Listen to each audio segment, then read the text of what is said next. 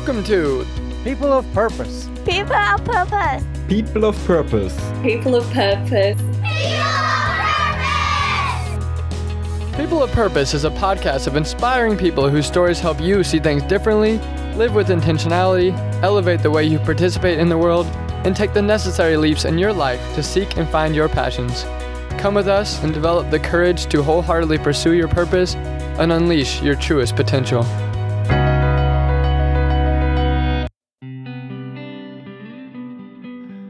Biggest experience of my life so far was when I was 19 years old and I was hiking Yosemite National Park in California.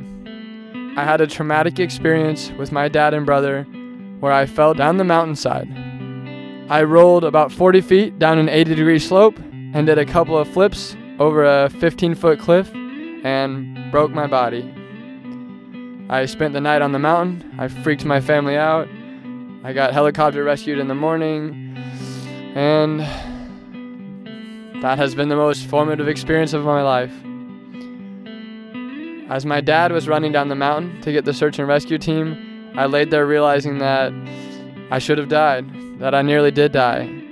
And meditating on what that felt like, I was reconnected with an incredible oneness that gave me love and strength that I choose to call God. And I made vows to God that night that I would live with much more purpose and intentionality, that I would be mindful of my natural gifts, and align my actions with service that could bring people together, to help them communicate better with one another, to communicate better with themselves, and bring greater opportunity their own lives and the lives around them by aligning with their truest self. I'm extremely grateful for my second chance at life. That night, I decided that the best way to understand how I could best live out my new truth, my new promise, was to immerse myself in cultures that pushed me towards introspection and growth and propelled me towards my truest and best self. I had overcome the fear of dying, and now it was time to live.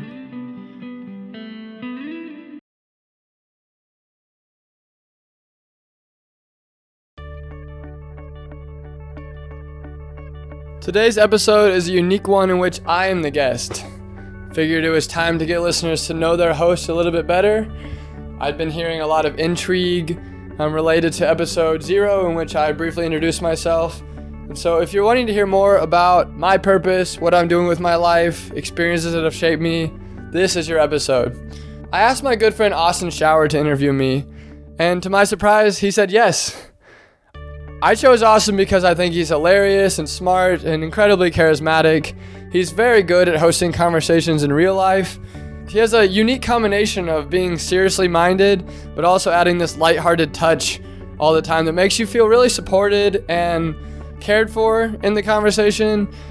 But also, he does a lot to dig deeper and find out a little bit more than you first offer. And I think that that challenge is, is what uh, drew out a lot of the good answers in today's episode. I thought it would also help that Austin and I share many things in our common backgrounds. Also, so Austin and I both grew up in Topeka, Kansas. We were actually born in the same hospital, um, which we found out in the episode.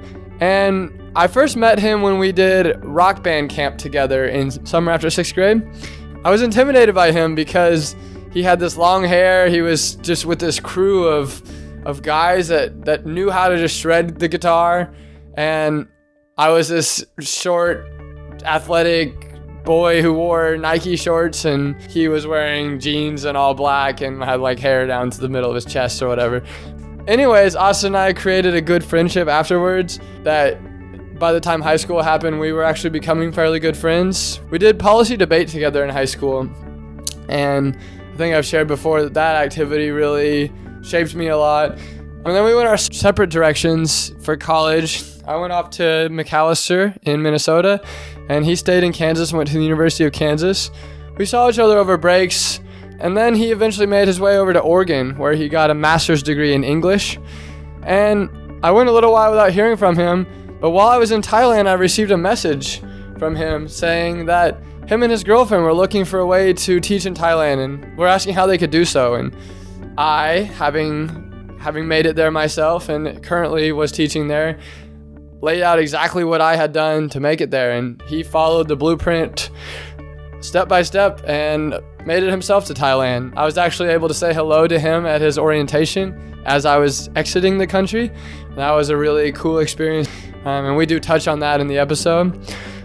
But this episode was really special for me, and it was quite a treat because it was the first time we'd sat down in Topeka in maybe two, two and a half years. And we're just at my kitchen table, and we're we're having a good conversation about all the sort of things that we shared in Thailand. It, it was really cool to share our opinions on our life in Thailand, and and for the first time, be able to hear about kind of what what he's doing with his life now that he's had that experience. And I learned that he writes comedy sketches and is now moving to LA soon to live out his dream.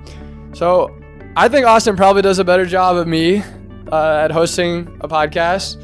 I definitely have some things to learn from him. So hopefully you're not sad that I'll be back to podcasting in the future. But for the purposes of this episode, I'm so grateful to Austin for putting in so much time and energy into making this recording so great.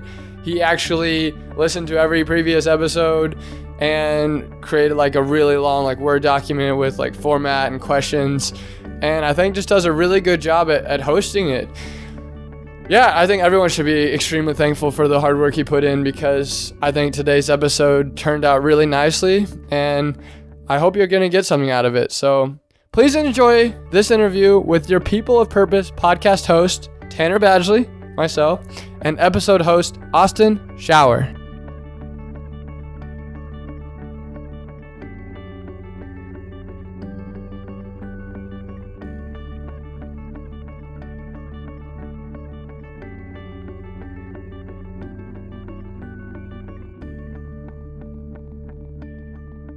Hey Tanner, how's it going? Hey, it's great. How are you, Austin? I'm good. I'm glad to be here. Um, for those of you who don't know who this is, this is Austin Schauer. I am one of Tanner's oldest friends, acquaintances from way back when, and he invited me onto the podcast today to interview him so we can get to know Tanner, the man behind People of Purpose, a little better, see where he's coming from, know what he's all about, and all that good stuff. How's that sound, Tanner? Sounds good. Yeah. Cool. Thank you for coming. Yeah, no problem. So, um, let's see. We we talked about a little bit right before this podcast. We talked about just some things we want to cover today. So I've got three things that we can um, go over. I call them the three T's, the TTTs. Uh, we have Topeka. We're both from Topeka. Thailand. We both taught in Thailand, and then teaching. Maybe that can frame our conversation for today, and then whatever tangents um, come from that, we can follow and just have some fun, make it casual. I don't really I don't have any grand aspirations for the conversation other than what we want to talk about. How's that sound? That sounds great. Yeah, I appreciate you putting in so much effort to be able to make this project the best it can. It's a lot of dedication to ask of you. no, no worries, dude. You did more preparation than I've ever done for an interview. well, I don't have to edit the whole thing, so it doesn't matter to me. you know. True, yeah. um, cool. So we're both from Topeka. Were you born in Topeka? I was, yeah. Where were you born? St. Francis? St. Francis. Oh, yeah, me too. High five. Nice. We were born at the yeah, same oh, place. man, yeah. When's cool. your birthday? October 9th, 1991. Okay, so I'm April 13th. So six. I'm six months older than you. Cool. Yeah, you're always one grade above me. yeah, that's true. Yeah, I was a baby for my grade, and you would have been like old man for yours. But um, so did you live your you lived your whole life in Topeka? I did. I mean, I was like 18. 18 yeah, yeah, same here. So we were born and raised probably the same uh, influences, right? You know, went to the same high school. Did you go to Jay Shideler Indian Hills? I went to Wanamaker until third grade, then I changed to Indian Hills. Okay. And then Washburn Rural Middle School and Washburn Rural High School. Cool. So we went to the same middle school, high school. Yeah. And I think I first met you at a was it rock band camp in like sixth grade? It absolutely was. I'm was so glad you brought that up because that, was one of the other things we have in common. We were in a rock band camp, and Tanner and I played in the same band. Was it Goat Bread? Was that the name of the band? We played. Uh, we played uh, Danzig's Mother, and then Cochise by. Uh, Black Sabbath. no, not Black Sabbath. Uh, ding diddle diddle diddle, ding diddle diddle. Uh, it's the Audio Slave. Audioslave, yeah. Thank Yeah, you. yeah, that's nice. right. Yes. yeah, that was so good. You had, you had like a red. Yeah, my super cheap Strap. eBay guitar that has sparkly red on it and like some star stickers. I was with all these like long haired like rockers that like wear all black and Yeah. I just I was wearing my Nike athletic shorts. and my, yeah, but you were cool. You didn't care. You were rock and roll, bud. that was the first time we met, I think.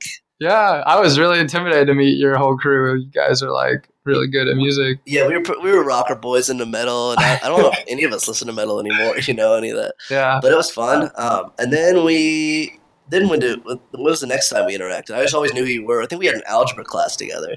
Yeah, yeah. Mrs. Craig. And then I knew you from debate.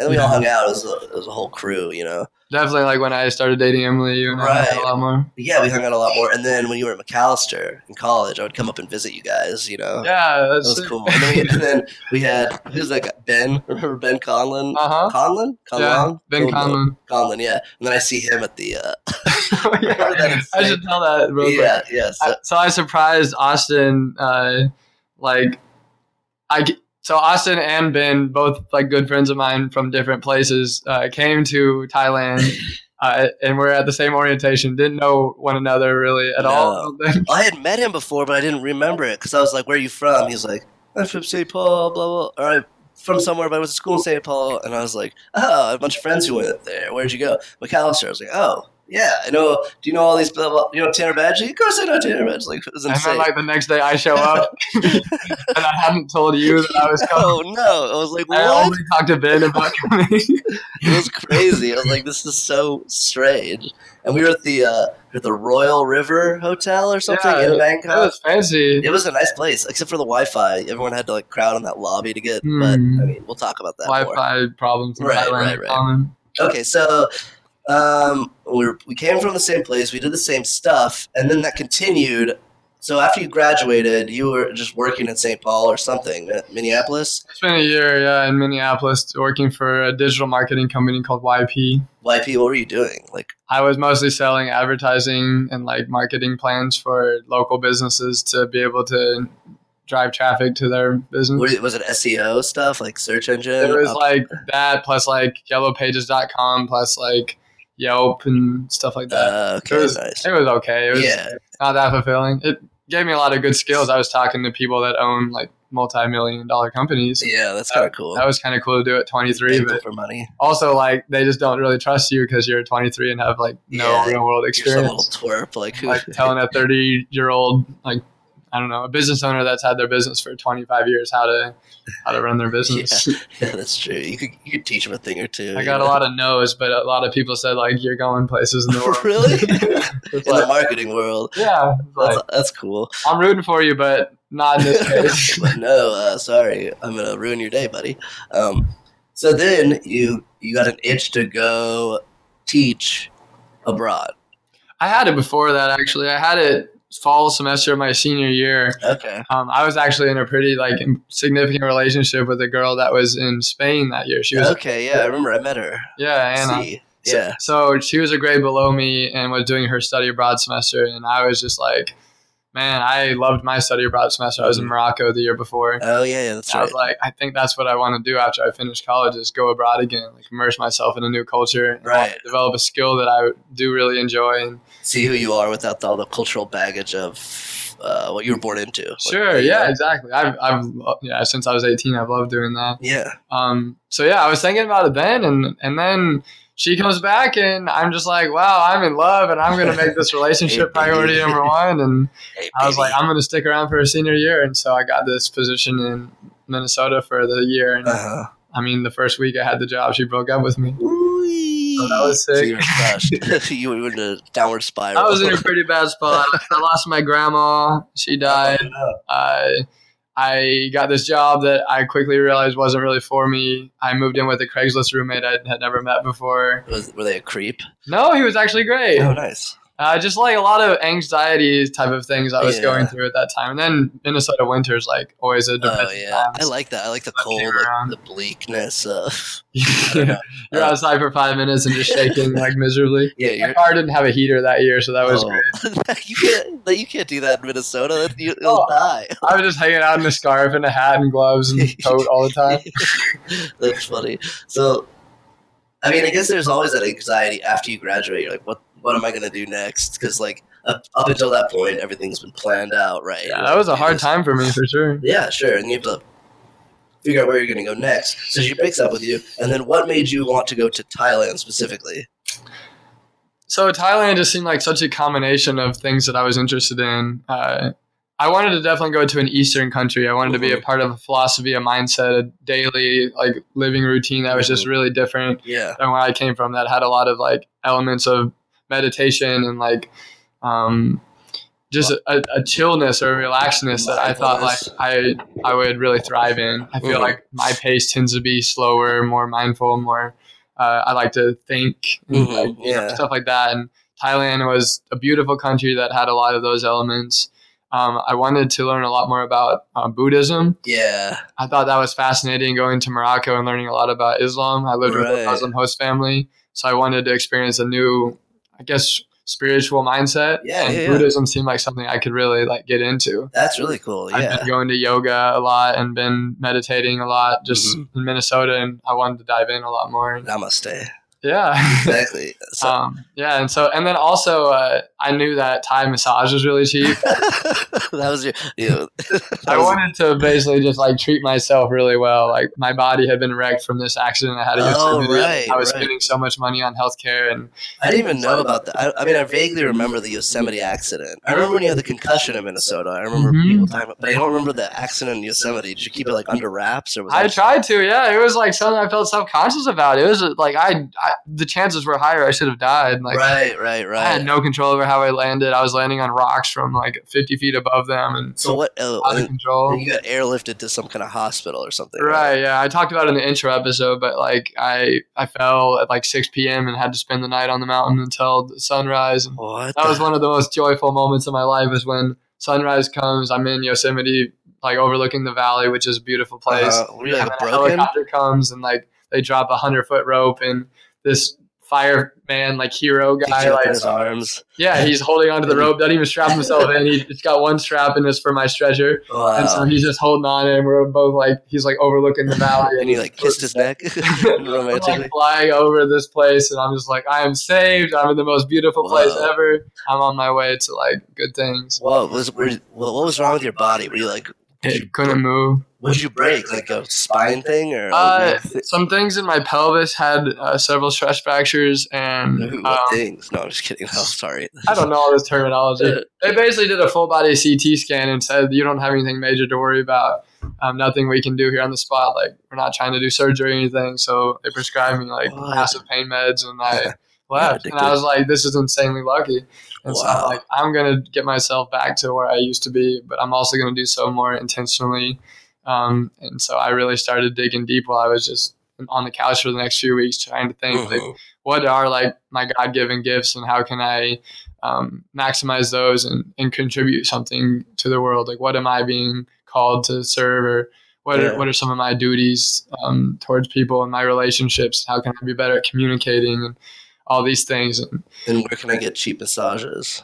that was another That was, one. that was at the floor. I had a lot of body work that needed done after that. I got into acupuncture it was another thing that Oh, yeah. related to Eastern society that I Well, the wanted to be a part of. I'm thinking for Thai massages though, they feel really good. They're super rough, and they like rub your bones. You know, like they're rubbing your Mm. shin bone, and it like hurts, Yeah. but it feels good. Like, Yeah. was that good for that pelvis Uh, it's accident? Or I think it's really good for your hell? tissue, but I think I come to realize that I think massage is more of a temporary solution that gives you like three, four days of relief and Yeah. fall right back into it. Yeah, that's probably true. I've done other things that I think are more powerful. Like, for example, in Thailand, I found a doctor that does this thing called gua sha. It's like a Chinese treatment. Um, and it's basically like really deep, uh, like scar tissue removal of the different levels of your tissue with this like horn thing that he rubs on you. what? And then like herbs and oils And and it feels better. oh, it hurts like crazy. What? yeah.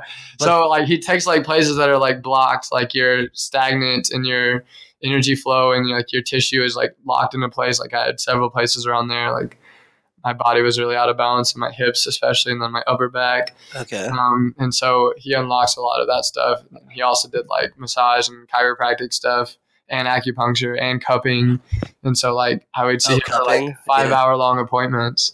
Uh, and I would just feel so much better. And like that stuff, that stuff is like all about like toxin removal. And so um, I think it does a lot more to go deeper, like at creating sustainable impact than Thai massage does. Interesting. Yeah, I was like always kind of just like on the lookout for some really like natural healing doctor that could help me because I didn't want to be relying on pain medications like I was kind of the first month out Oh, it. gotcha. Yeah, I mean that makes sense. Your body's like wrecked. You need Yeah. some relief.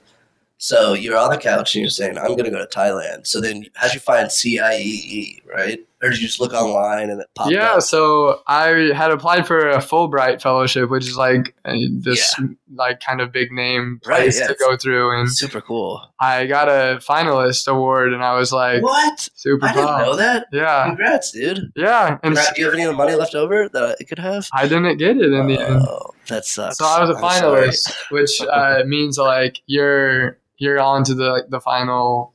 Like the chances are very very high you're going. Some of them don't make the list. And I emailed like the career person I'd been talking to at Macalester, and she's like, "We've had uh, 20 people become finalists in the last like five years from Macalester for a Fulbright fellowship, and all 20 have gotten it." Oh, I was like, "Yes, I'm in. This is amazing. I'm going to Thailand." oh And no. then, like three months later, in like I think it was late March or early April, I found out we've decided that you're an alternate for the program. oh and I was like, oh my, oh my, what do I do? Crushed for like the second time. This time figuratively instead of. Yeah, that's hilarious. Uh, so then I just was like, what do I do? And then I remembered that this organization that several people had studied abroad through in college did uh, teaching placements, and I I realized I needed to like scrounge together like a thousand dollars to make that happen. Yeah, because yeah, it was a costly application. Mhm. But was, I think because they do everything for you. they do everything for you, and you have like job security. Because if the school fires you or whatever, you could go through CIE Yeah. and they deal with that. I actually thought it was better than Fulbright. I had made several Fulbright friends, and they like weren't allowed to own a motorbike, which I thought was insane. That's part of their thing. They yeah, they're like not allowed to own a motorbike. They made like fifty or sixty percent of the salary I made, and also like their schools were like lower, low quality schools in Thailand. Oh, really? That's like kind of part of Fulbright's mission is to like help Uh, out the most in need parts of yeah. the countries.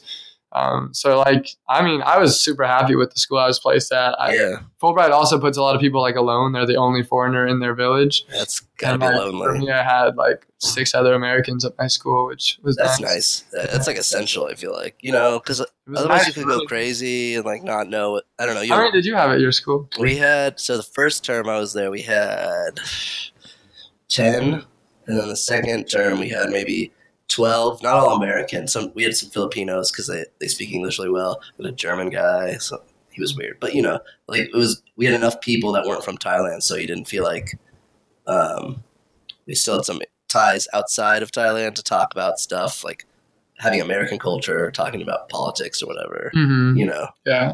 Yeah, we had two Chinese teachers, six Filipino teachers, Wow. a French guy who taught math in English well, how- with like a heavy, heavy French accent. yeah. Eric. uh, yeah, and then like several Thai women basically Yeah. like taught English. Oh, nice. Did you teach math and English at all? I just taught English conversation for Ah, okay. fifth and sixth grade. Okay, nice. Patum. Ha. Oh, Patum nice. Um, so you were so you went over to to Thailand. Did the orientation in Bangkok or did you do Chiang Mai? Orientation? Chiang Mai. Okay.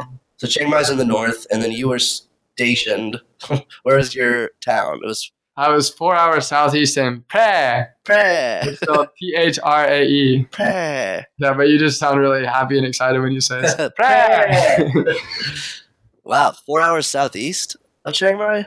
On a bus, yeah. Eesh. Um, So like I wasn't I was kind of in the middle of nowhere. yeah, that's that's wild. And it was more of a rural school, sc- rural school. It was kind of like like the urban school of the rural territory. okay, gotcha. Yeah, so it was like the biggest, Yeah, it's like the town center. the town center of like all these of villages. Okay, Yeah. that make right. What are they growing? Rice. Uh, hmm And we were famous for uh, mohom, which is like uh, an indigo dye that like the country uses for whoa. their clothing.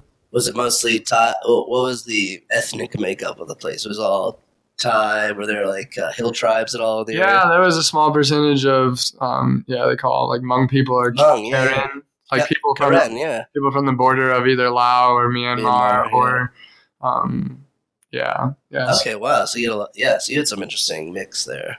yeah. But I don't think I was like that keen at like being able to know who is who. Like No. they all just kind of look like they're the general same nationality to me. Oh yeah, There's way less diversity there than there is in the U.S. yeah, yeah. But I mean, all those people come from I don't know different places, Right. right? Like, But I can't tell, like. If someone's from Chiang Mai or Bangkok by looking at them, really. Oh yeah, no, you can't. so it's like it seemed like ninety something in the high ninety percent of the Yeah. Thai people. Yeah, yeah, and the- I mean, were you so they were like you were were you one of the few white people there?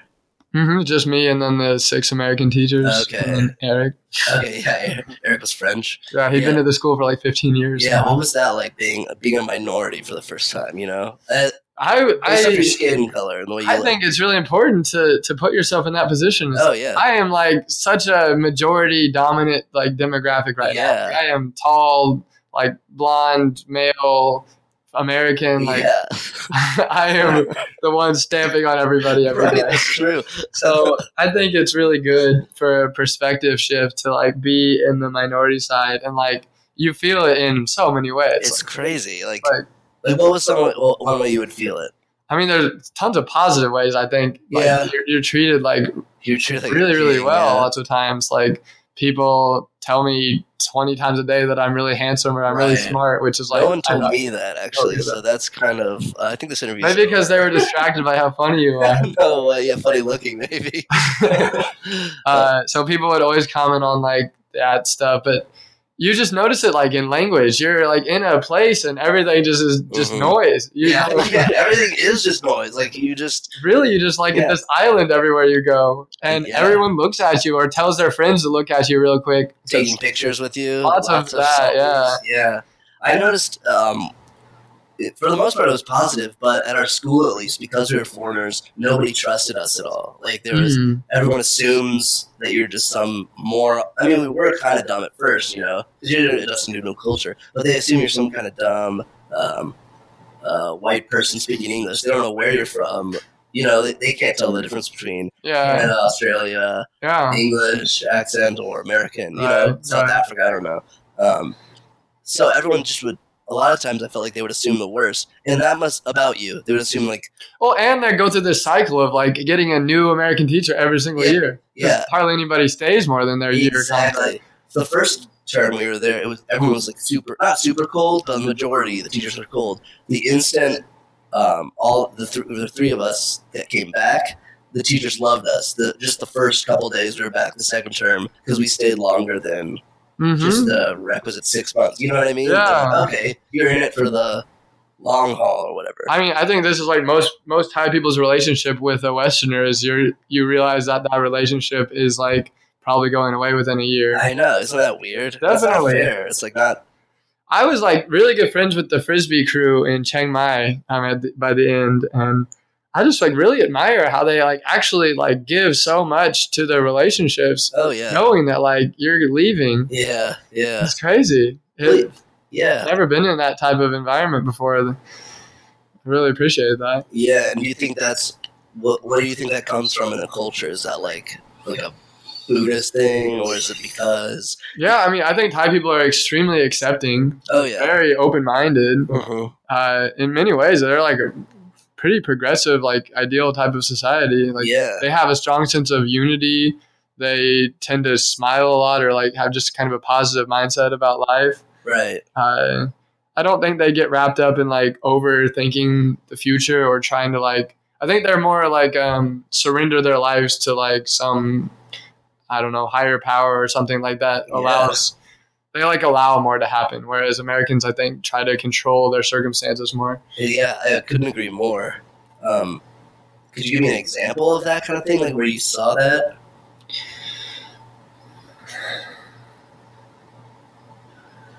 either in teaching your students, dealing with other teachers, dealing with your Thai friends.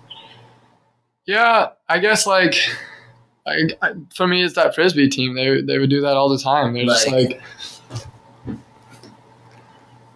mm, so they have like backpackers come every every week. They'll just Mhm. come for like one or two weeks. They have people that like will join the team for a semester while they're teaching there. They have people that join for a year. Then they have other foreigners that will stay for a lifetime of like being an expat Yeah, and you can just kind of they have like these parties and gatherings and stuff, and you're just as included as the people that have been a member of this thing for like ten years. Oh, interesting. Even though like they're and they'll ask you like when are you leaving or whatever, and you say, and they're like, oh, that's awesome. What are you going to? And they just seem like generally like enthusiastic about your future, even if it doesn't include them or their country. wow. I think that's pretty interesting. Sorry about that. Um, Also, like you can just kind of there's uh, ladyboys are everywhere. yeah. uh, they're quickly becoming westernized. Like several people, especially like you saw in Bangkok and Chiang Mai, like there are people that are like looking and dressing very Western. The music is is that way, Uh-huh. but then there's also like, yeah, so there's like an adoption of like these brand new like Western poppy type of influences, Mhm. and, but then there's still like an adherence to like, you know, praising their king of like 70 years Yeah. and like um, listening to like Thai country music from like Yeah. decades ago. He's and- on, people are doing both of those and in tandem. Yeah. i think that they're really good at adapting Yeah, yeah, that's true. Um, one thing I noticed when I was there was that kind of very, I think it's a Buddhist focus on the present, you know? Mhm. Um, one thing I noticed in America, at least, I think because so much of America's background is Christian, not that everyone here is, but it there's always like this Christian idea of recounting your sins and like being like, this is what I did wrong. Let me remember these and ask for forgiveness. Mhm. And I didn't see any of that kind of thinking in Thailand. It was all like, oh, the past, like, forget about it. We can't do anything. Let's just focus on what's happening now. Like, Yeah. anytime, like in America, we got, I got in an argument with somebody, it would be like awkward for a couple days. In Thailand, at least, with my, I taught with a couple co-teachers, you know, and we would like disagree on something, and we'd be angry in the mo- moment, and the next day, it's like, oh, don't worry about it, like, mai pen rai, you know, never mind. That's like, saying all the time yeah, yeah, it's like, don't, oh, don't worry about it, we can't do anything. you want some green mango today for your Yeah. snack at me. yeah, exactly. It's like it doesn't matter after it's passed, which makes more sense. i always felt like i was the one getting most work up worked up like there oh yeah, yeah, and i in america i feel like i'm the one like least getting worked up about things often. yeah. I mean, they don't show it. Like I think if they do feel it, they don't. Part of the culture is to not show it, but still, Mhm. like it was very focused on the center or this uh, not center, so focused on the present. yeah yeah. i really like that i think i gained a lot of skills related to that by being there Yeah, yeah. And so you were there uh, a year, a little over a year. I was in Asia for 15 months. So Oh, okay. I Wow. went in and out of Thailand several times during that. And Thailand you- was my home base. Right, and then you didn't go back to the U.S. at all, right? During that time. Correct. Yeah. Yeah, I think that's important because it makes you So I came in September and traveled Vietnam and Cambodia with my mom nice. and myself um, for like three weeks, and then started my orientation, started teaching, Sure. um, and then I spent my two month summer uh, going to the south of Thailand. Um, my family kind of came for a week, was really cool. the beaches. Yeah. Nice. Went scuba diving for a week. Went to Nepal for two and a half weeks and hiked to Mount Everest. Oh, cool. And then uh, came back to teach. And then I finished that. And then I went to Cambodia again and then Uh-huh. India. And then I came back to Thailand for another week. And Where'd you go in India? You were in Rishikesh for the yogi thing, right? Correct. That's all I went was. Okay. I had a 30 day visa and I went for all 30 days to my yoga teaching school. Whoa, that's wild. Um, that's cool. So, well, um, what kind of skills did you feel like you learned just being in Asia for like 15 months outside of your home culture, which you spent most of your life in? Like, what kind of concrete sort of um, skills or sort of uh, routines or habits did you pick up in your time there? Yeah, I mean, several. Um, I think in general, I became very uh, independent. One of my, I Mhm. think, more uh, subtle or subconscious goals was to not need another person always knowing everything about my life. Yeah, yeah. I just mentioned I had a that girlfriend for three years, and um, I grew up with like a brother who was my best friend, and my family being highly involved in my life. And I never really had a period where like I was truly living by myself until Morocco. I tasted it a little bit, Yeah. um, but and you still, drunk on it. yeah, I loved it. uh, but still, like I had, you know, sixty Americans all around me every day and hang out in the evening. And this was like a case where I really started to do things for myself, um, and, I thought that was that was great. I found things I was like really passionate about, and then.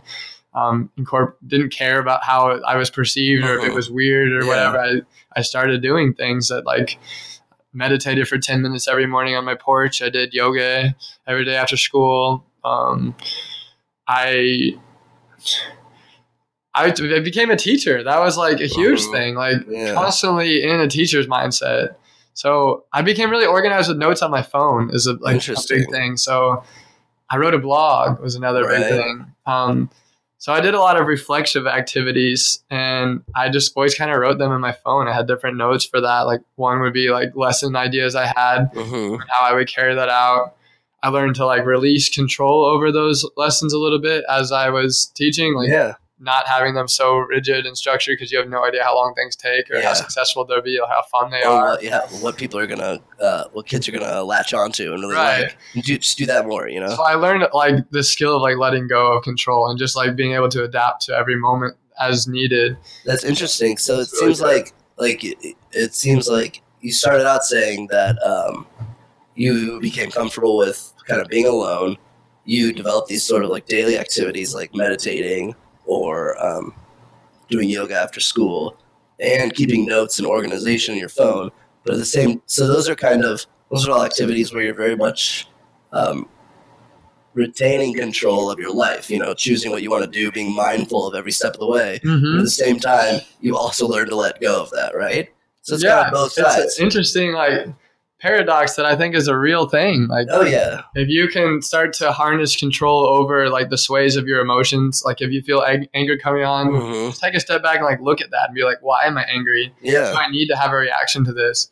Like everyone's impulse is, you know, do something that like releases that anger or Mhm. whatever. But these things just fall away. Like if Yeah. you just sit with that for 5, 10, 15 seconds, take a couple breaths, yeah, your attention obviously begins to focus on something else and then you feel a new thing, which is like generally for me related to like calm and peace and just general like gratitude and mm-hmm. happiness. or hunger maybe. Hunger a lot. Yeah. High, Yeah. high meals are small, but it's also I I had no stresses around money there. It was like yeah, yeah. incredibly new, beautiful feeling. right. Wow. It's an, it's crazy. I'm hungry. Yeah, it's one dollar to have an amazing like meal right now. Like, Yeah. I'm gonna do that. it's cheaper. It's for those of you who don't know, it's cheaper to go to like a a street vendor in Thailand. You pay a dollar and you get an amazing meal. Whereas you could go to like the market or the grocery store, buy stuff that's more expensive to first get there, buy it, take it home, and prepare it. And it's not going to be nearly as good as anything you get down the street. I think I cooked once all I- year. I cooked eggs one time.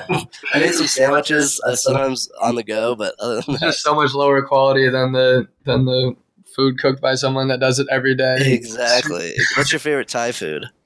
Oh, that's hard. Several of them. I really like. um Oh, we had this place at the end of our street uh, called Jennings. Jennings. It sounds just like. Forrest Gump says Yeah. Jenny. um, and that place like served super good pad thai omelets, which Oh, is nice. pad thai inside of an omelet. I really Yeah, like yeah.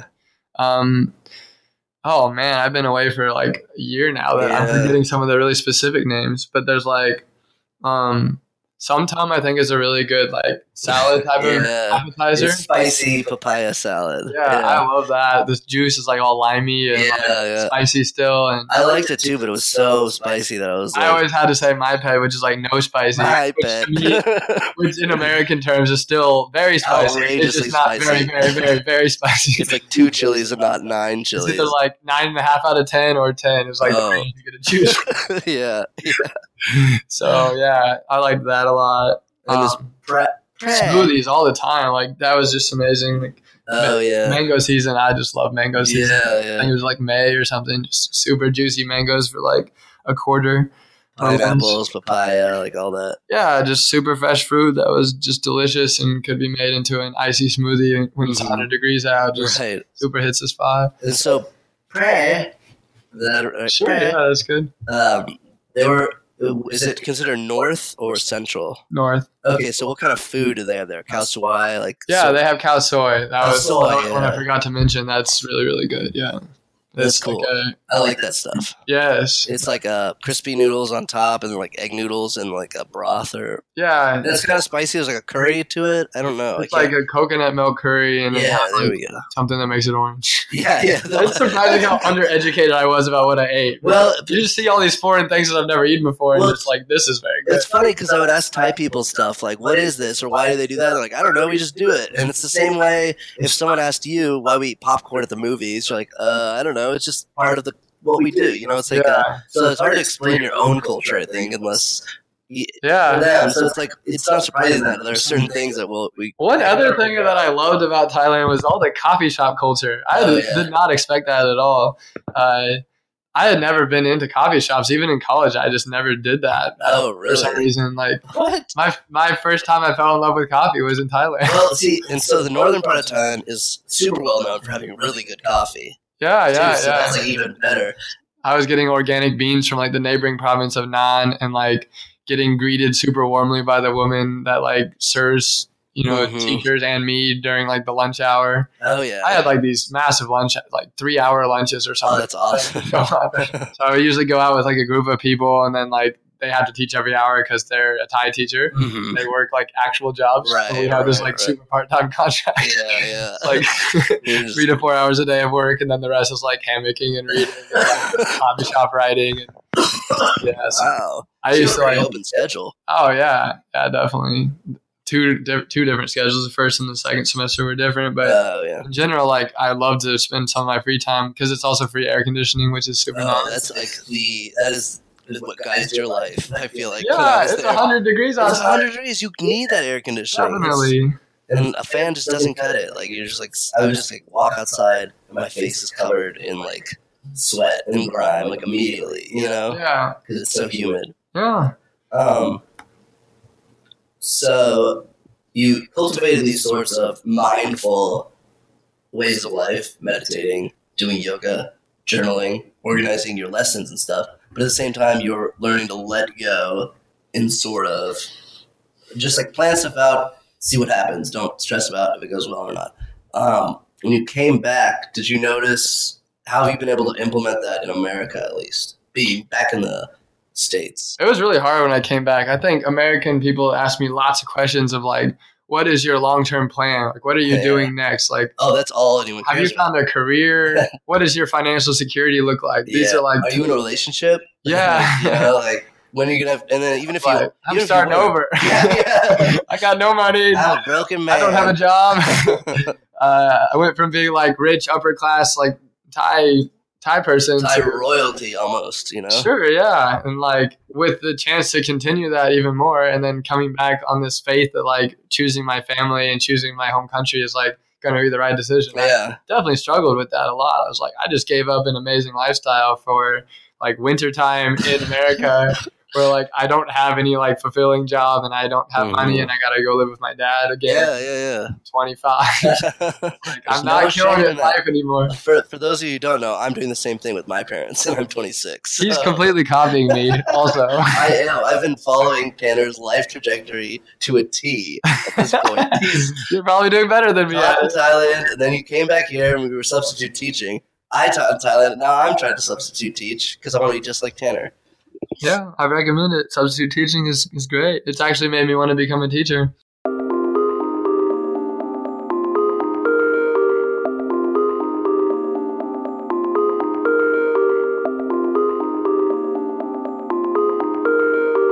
So you've been back for a while, and now you've kind of realized that you like teaching a lot, and you want to pursue that further, right? Right. So- Why?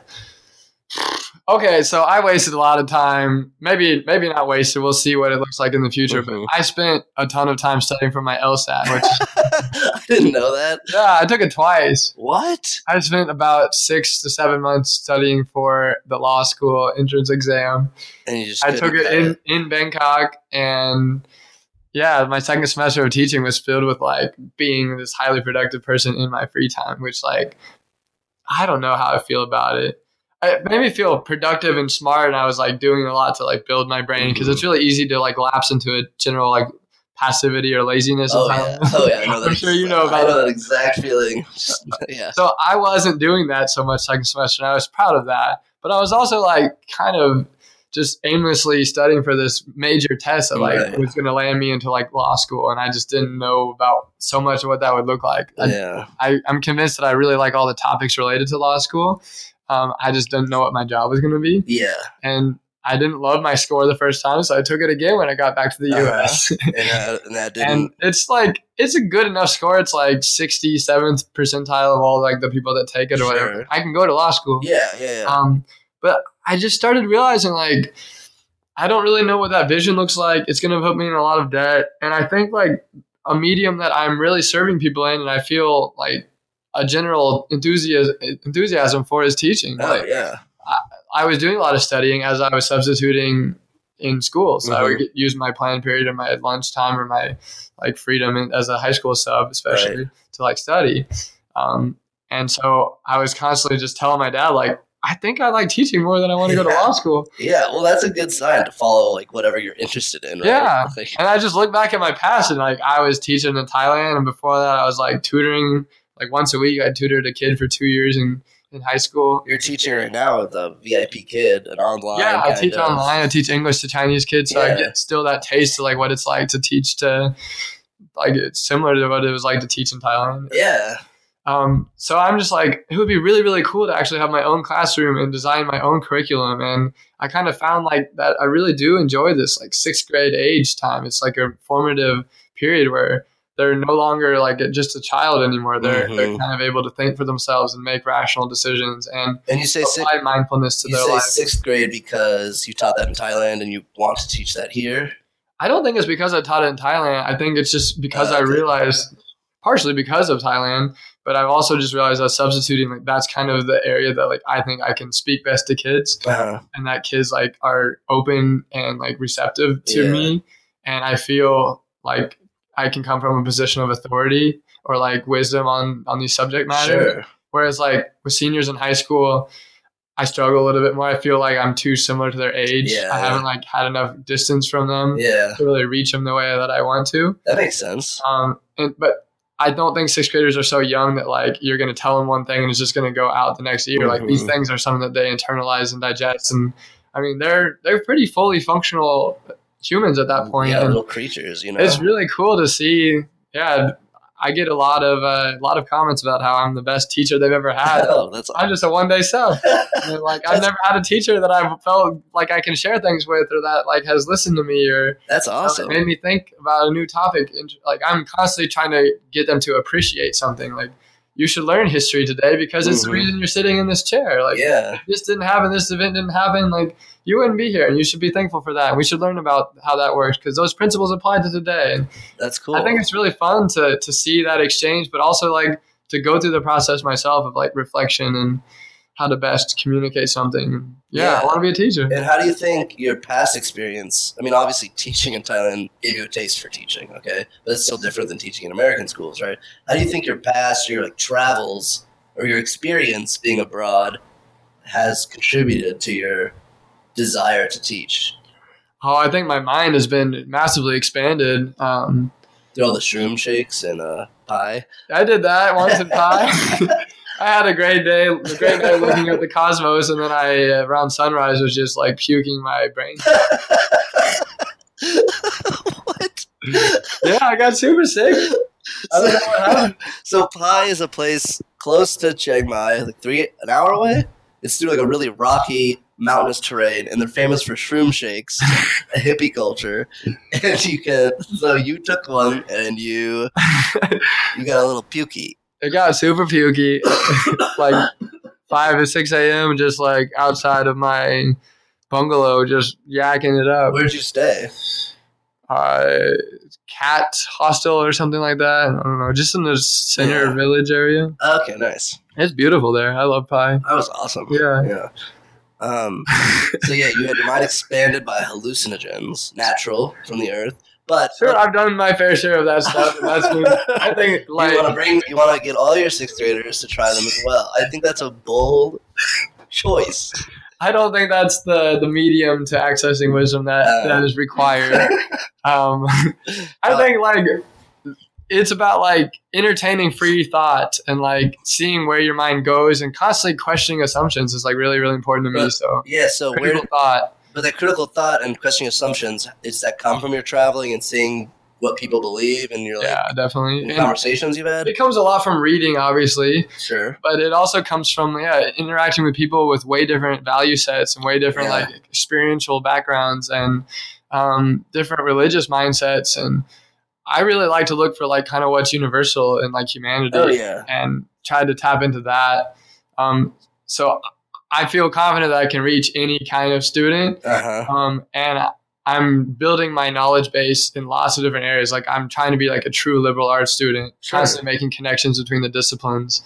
Um, and Interdisciplinary. yeah, Kinda, interdisciplinary and applying a discipline to my learning. Nice. That's a good little. Uh, that's a good. My, my blog is titled Student of the World Blog, Yeah. and that's like what I'm always trying to be is like in a student type of mindset. I'm Uh-huh. trying to study like why are things the way they are here, and why do people believe this way, and um, I like to try things out too. Like I was telling you before the podcast, I listen to Tim Ferriss a lot, Mm-hmm. and he does a lot of these like life experiences where where or experiments where he'll like try out a new form of living or a new mindset for a short period of time and then see what he wants to take from that next. Yeah, that makes sense. I think that's and the Buddha talks about this a lot is like experience is where you actually receive like, your wisdom. Mm, Not, you can't just be told how something works or like that something is best for you. You got to like try it and then internalize that that for yourself. And I think that's ultimately what is going to actually cool. Yeah. distinguish me as a teacher is I'm going to do things that make the kids experience their understanding rather than just being told what that is for like, you know, to take their test or apply it for an essay or whatever. Like Uh-huh. they're going to be able to like actually take some life wisdom out of my class. Because I'm always taking life wisdom out of like everywhere I So go. then your life wisdom that you're imparting to them is that you can't.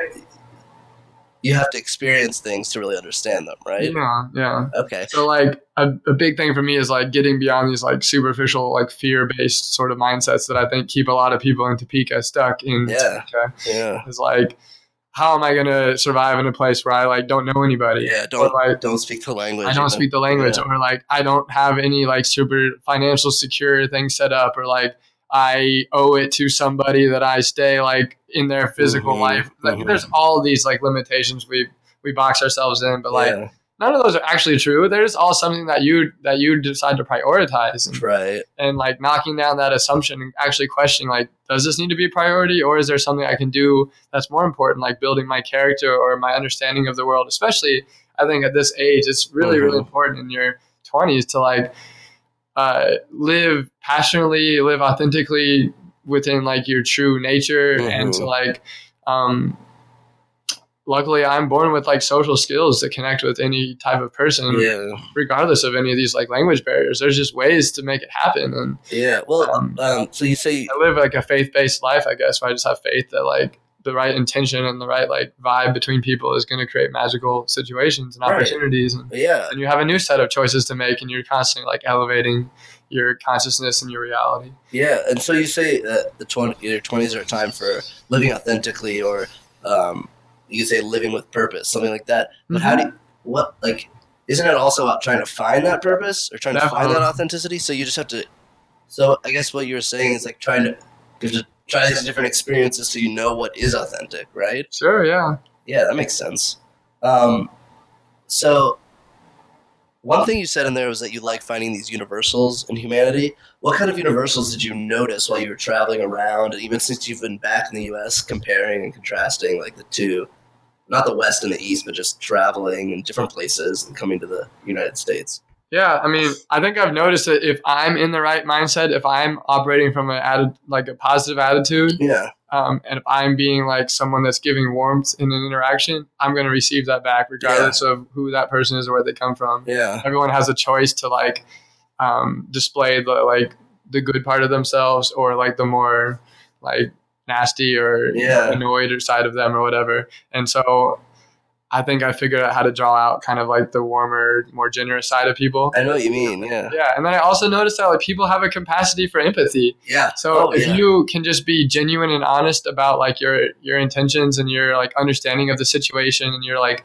newbiness or whatever. You're Yeah. just like tell people like I'm a beginner at this. I don't really know what I'm doing. I need help. Is I it need the help, best yeah. thing to say? people say, people help you. People, People help like, you. go way out of their way to help you. Although I will say, I think that's a Thai thing too. Like Thai people are outrageously helpful. but it's an American thing too. You're Yeah. here helping me. You just listen to like four or five episodes of my podcast and have a huge script of like That's true. Yeah, yeah, but like also, I guess yeah. If you're in like a, if you're in a big city or something, you ask someone, "Hey, where's this thing?" Usually people are generally pretty helpful and will like tell you where to go. Yeah, like one big way I've been able to travel so much is that I have people I can stay with in these Yeah. places that like will give me a free place to stay, will allow me to buy groceries and like live out of a fridge. yeah, Not have to like eat out all the time. That like give me like tips about like jobs I could have or Yeah. ways I could save money. And uh, yeah, I do a lot of like following people's suggestions. yeah, Um, and not trying to exert, like I said before, not trying to exert so much of what I think is right or best, but constantly being open to like operating in a different mindset that that the other person is coming from. yeah. well, It's like you, you operate more in a uh, in a mode of gratefulness rather than like entitlement. Like that you just not deserve anything. It's like people are willing to give you this crazy, like Yeah, you know, which is cool. That people are that I can't even imagine that people are so willing to help out. You know what I mean? Like yeah. it's it's a cool thing. And it reminds me that like whenever I'm feeling busy and under deadlines and under stress or whatever, like these things are just like a second away from accessing. And the second you access that and you do something, your happiness just goes up so much. Like accessing. accessing some sort of like uh, connectivity to humanity, like Oh yeah. wanting to help people, wanting to like um, share your opinion or your advice on something Mhm. that is being asked of you, or wanting to give some sort of um, yeah, like input on something that someone needs help with. Like Yeah, and that mindset seems super helpful for teaching because so Mhm. much of that is like, well, just being open to new ideas, guiding people when they want it, all that sort of stuff. yeah, I love the whole general exchange. More and more, I'm realizing teaching is definitely for me. Okay, so It's cool. um, your podcast is called People of Purpose.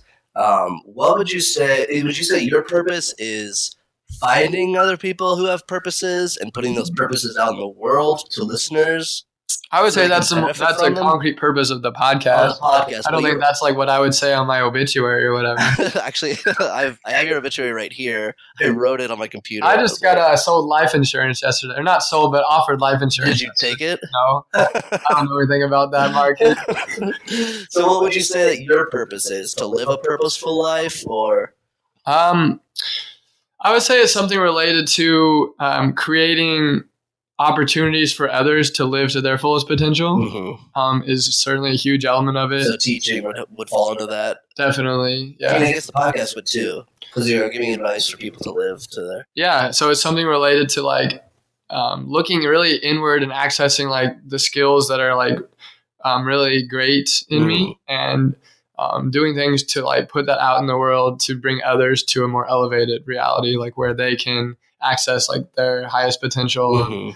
Um, so yeah, like I'm still, I think a purpose is like something that you're always evolving in. Sure. Um, but for me, it's definitely related to bringing others to like their truest sense of self and like self expression, and in the process, making the world a more like um, understanding place Mhm. that is more mindful and thoughtful about like what we're putting into it. And So, what does that look like? Bringing people to a more elevated space, just having conversations, expanding their mindset in terms of values, beliefs, systems, Yeah. whatever. certainly those things. I think like a, concrete example that I'm that I'm currently going towards Uh-huh. is um, these low income school districts or underserved Oh, yeah. schools. Um, so I just got a job offer with uh, KIPP, which is a Knowledge is Power program. It's a nonprofit public charter school Mhm. system um, in the Bay Area. So Congratulations. got offered a job in San Francisco Oh, yeah.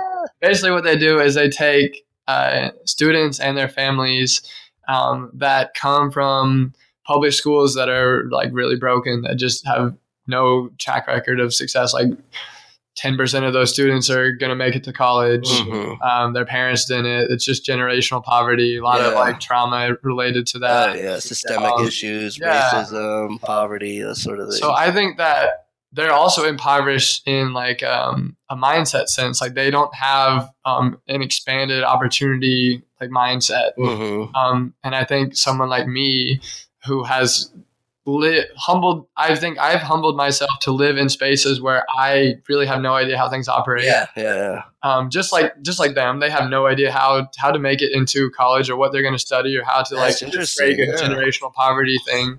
Um, and showing them that it's very possible by being self-reliant. Like if you can cultivate the best version of yourself, Uh-huh. you're going to constantly elevate. Um, and Or so maybe to be striving towards the best. Like maybe Mhm. you'll never, maybe you'll never. yeah, yeah, it's not about the end goal; it's Yeah, about the yeah, process. Yeah, So I see this as like a potential space to like operate in, at least for the short term. Um, and so like this program, I think does really cool things related to like the parents are highly involved in it. Mhm. So you're going to like parent teacher conferences at their houses and stuff like that. You're like highly engaged in their community. Um, I'm also like get a mentor teacher my first year that has Oh, like five or more years of experiences and has been designated like a master teacher cool. so I could be like learning about how to be the best teacher. Um, so yeah, like this type of school system does a lot to to create new th- opportunities for these Mhm. kids. Like they're visiting colleges in sixth grade. They are like cool. writing like purpose type of statements. They're thinking about um, things that they just don't really talk about or think about in their home yeah, um, and it gives them like an intentionality to school, like more so. I think they do more student led projects. Um, the emphasis is less on like the content and more about like the process behind it. Mhm. So like about creating good habits, about creating like good study skills, um, cultivating like good self expression, organization of Mhm. thought, um, how to apply like proactive approaches to like getting scholarships and grants and just basically doing things to put yourself in these spaces that like are constantly like planting seeds and bringing new things into their life. Whereas if you're in a public school system in this area, um, they're like everything's taught to like the lowest common denominator. Yeah. It's like yeah. sit down, shut up, do this. Like this grade, you're gonna fail. Like instead of that type of space, it's more like about the the positive things It's you're reaching a for. Growth mindset. Yeah, No, so- what's the opposite of a growth mindset? There's some, I don't remember. I don't know the word static mindset. Maybe. Maybe it's like uh, yeah, growth mindset is like you can always be better, but then the, the opposite is like you can't. You're not achieving certain- Fixed. Fixed. Yeah, that's Yeah. fixed. Yeah, that's it. Yeah, I just read a lot of stuff from this woman named Carol Dweck who started the growth mindset philosophy. Oh, nice. Um, it's like rooted in psychology, but it basically says like, um, with with effort, I have the potential to expand my mental capabilities. yeah. And fixed mindset says like, you, I'll you have way. yeah, like you're like an unchangeable piece of hardware. like it's gonna just stay the same. Yeah. And growth mindset's like, no, you can add all these software applications that upgrade your ability, and in the process, you're like creating a, like a more um, fruitful life experience, but also like the potential to take on even more and more. Um, and kinda then you can make your way to wherever you need to. Yeah. Whatever you want. I don't to. think college is necessarily the end goal. It's it's like you know, college is kind of like a a standard like thing to achieve. It's like Mhm. when you're in sixth grade, going to college is like pretty universally like that person is doing something that is successful for them or whatever. Sure. So like that's what the program like strives for is like to and through college. Yeah. Um, but I don't think necessarily that is like required. But essentially, like that mindset, like I can get myself to reality I that my wanted to. family's never Yeah. been to, the people in my community have never been to, Mhm. and I'm going to be in a supportive community with teachers like like me Yeah. Exactly. Yeah. who can bring them there. So yeah, That's That's cool. what I want to operate right now. Yeah. That's that's cool. So do you think? Uh, do you think? So you went straight from. You're talking about college. You went straight from high school to college, right? Yeah, Do you think if you had taken a gap year between that, like, do you think that would have been helpful for you? This is just something I think about. Like, definitely. I know. I, yeah. It was kind of weird, actually. Like some of my best friends in college uh, that I was attracted to, like all did gap years between the between senior year of high school And, and, yeah, freshman. freshman. year of college. Like my roommate, huge influence on me, Drew Mintz. I lived with him for three years in college, and uh, we actually never even had separate rooms. We shared the same room. We had both of our beds in the same room for three years. sa- same bed even. Ooh. we pushed them together often. Uh, but like that was super influential on me to listen to him. He had spent his gap year. Um, I kind of copied him the way you copied me. oh, really? He spent his gap year going to Morocco and volunteering as an English teacher Okay, um, nice. for four months, and then um, you know you're like speaking French every day, learning Arabic. Oh, um, wow. You know, living in a way different space. Like Morocco and Thailand have similarities in that they're kind of stuck in this like past way of living that America Yeah. is like 100 years away from. Yeah, yeah. Um, it's like the fifties over there. Yeah, it yeah, like that. You know. Um, so like just listening to that just expanded. I'd never been out of the country. I'd never like Right. thought that I shouldn't do something other than go straight to college. And Right, he right. just did all this stuff. And then and then he did this like he hiked the Appalachian Trail, which was from Maine to Georgia. Oh, really? So he did that for like five months. Did or he bring a banjo along? No, he doesn't play He doesn't play a banjo? No, feel like it's a requirement he for brought like other things. Other sorts of entertainment. Yeah. Back to the psychedelic aspect. Um, Interesting. But like just hearing and like picking his brain about how he thought about these opportunities and how like they shaped him, like he had so much more intentionality to the college than I think I did. Same, yeah. I've, I like had it. thoughts about dropping out all the time, especially in like the middle of it. I was like, what is Yeah. the point? Well, Macalester's a tough school. Like, Yeah, it, mean, it was demanding on a lot of Yeah. levels. Um, and like, you know, everyone in your classroom can just contribute to discussions so well. Oh and yeah. I'm just like, I had the same feeling all the time. It's like, Ew. I don't know what's going But I was also just like, what am I? What am I doing this for? Like, I don't Yeah. really. I'm. I was just constantly itching to get that experiential wisdom. yeah. And school, it's just all this like intellectual, academic sort of. You're, you're thinking about thinking about something. You're not actually doing it so much. Yeah, yeah. I wanted to get out in the world and do it. And my Mhm. study abroad semester is really where things switched for me. I became really into journalism, Oh, nice. um, writing, and I'm gonna probably be a writing teacher. Yeah, that'll be awesome. Yeah, I think that so that kind of like um what's the word I'm looking for? That kind of not refusing the the life of first you go to high school, then you go to college, then you do this, you get a job, blah blah blah. Like looking at a choosing your own lifestyle. That's a great point. That okay. So back to your question, like four ago or whatever, yeah, like sure. about how have you adopted what what you learned in Thailand to Yeah. living in America. So I I came in and right away I read this book called like Designing Your Life Oh, by two Stanford professors, and it talks all about like living a choice filled lifestyle. Yeah. Where like you're not a product of your environment. You are actively creating what whatever environment best serves like Your, Your- natural strengths. Sure. Yeah. Yeah. So like I did things like create this like uh, um, daily journal of like pluses and minuses, things that gave me energy and things that took energy Oh, from nice. And you kind of like look back at that. I did this for 21 days, and you look back and you see these patterns. Like every time I'm spending an excessive amount of time on the computer, or I'm like inside of for a lot of time, I am- I have a negative. I'm- oh, I'm, wow. getting sleepier. I'm becoming like more prone to More like slug-like. cravings. Yeah. yeah. And anytime that I'm like connecting with a human or I'm doing something that's creative based or I'm producing something Yeah. artistic in nature, Yeah, yeah, yeah. I got pluses. Like I don't need to sleep.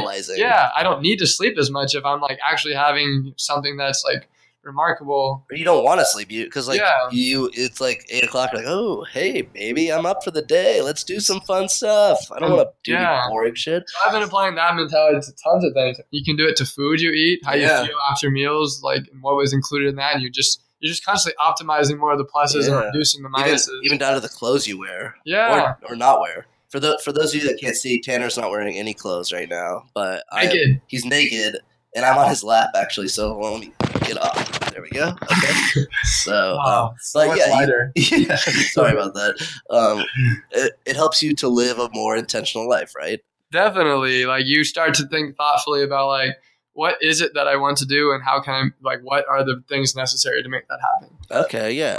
So Yeah, we've it's so super we good. we've talked about the th- initial three T's I wanted to discuss: the uh, Topeka, Thailand, and teaching. Now I want to kind of move that thoughtfulness, uh, the uh, uh, not purpose driven, but like uh, that kind of choosing your own lifestyle. Right. I want to take that and then ask you what sorts of um, media are you into at the moment? What are you choosing to spend your time with? Whether it's books, movies, podcasts, blogs, um, ad, Craigslist ads, you know, for whatever you might want.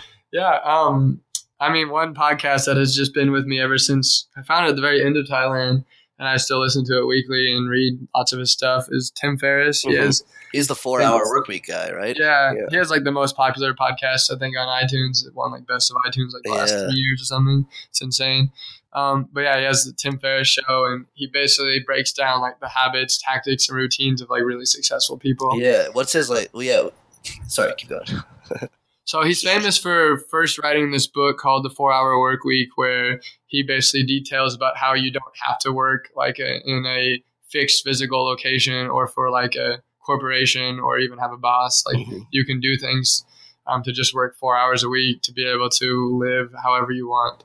Um, and opt- just Optimize optimize your your- lifestyle to like So what sorts of things like the so his what he did was basically like he created an online like nutrition company where he started selling like um, pills that he made with like PhD chemistry people to optimize like brain performance on like a short term basis for test studying. and Okay. like. He also created like a language learning software. He's also super brilliant. yeah? What the, oh, that's kind of like how are you supposed to? comp- I can't do that. He, and then like after that he he did he did things like he graduated from Princeton, kind of like me, just had no idea what he wanted to do after he finished that. He was like, I want to go to business school, but that's like two hundred thousand dollars. So he's like, yeah. I he had made over two hundred thousand dollars from his online business at this point. While he's an undergraduate, I think so, yeah. that's absurd. He- But I mean, I guess you can break down tactics. this was also strategies he used. 2007, and so like he was just killing it at like Google marketing while nobody else knew what, what that Uh, was. yeah, yeah, It's like a brand new space. He is, I think he applies a lot of open mindedness towards his life and tries out new trends and see Mhm. how they fit to him. And um, so yeah, he's like super meticulous about optimizing like the words he chooses to advertise with and things like that. Um, but he took a two hundred thousand dollar fund and was like, instead of getting instead of paying for an MBA school, which is like a two hundred thousand dollar sunk cost, Mhm. I'm going to apply two hundred thousand dollars to investing in myself to to make it in Silicon Valley. Wow. And so he um, slowly did that, and by the end, he was an early investor in like Twitter, Uber, Facebook, Oh wow. um, and several other like ones, and just became mega millionaire off that. That's um, wild. Yeah, so like his mindset is just anything is possible if you apply like some level of open mindedness to it, and then if you break down those specific tactics and routines Yeah. um, that successful people that are ahead of you, um, so that you can reach up and get to the next rung of the ladder. Yeah. That's interesting. You say he slowly built up because so many people think. I mean, I mean, so many people think that success is like something happens overnight when really it's like a very. It's after a lot of hard work of long days of like doing routine. I think things. anything you want to get good at um, requires it to become a part of a daily routine or a habit. Um, so if you want to write, you should write every day. Yeah. If you want to like um, get good at meditation, you should meditate every day. If you want to like train for a race, you should run every Yeah, day. you don't just show up the day of the marathon Yeah. and like expect so to do like it. I have all these things I do. Like every day at nighttime, I write down three things I'm grateful for, um, and what I've learned from the Do they always have to be different, or can you do the same things? I usually base them in the content of the day, so they're just inevitably different. It's like yeah. probably today, number one on my list will be I'm great, grateful Oh, that Austin is interviewing me for my podcast. nice. I'm making the list. probably. Awesome. I mean, my podcast always makes it high on the list. Yeah, yeah. I love I love the process.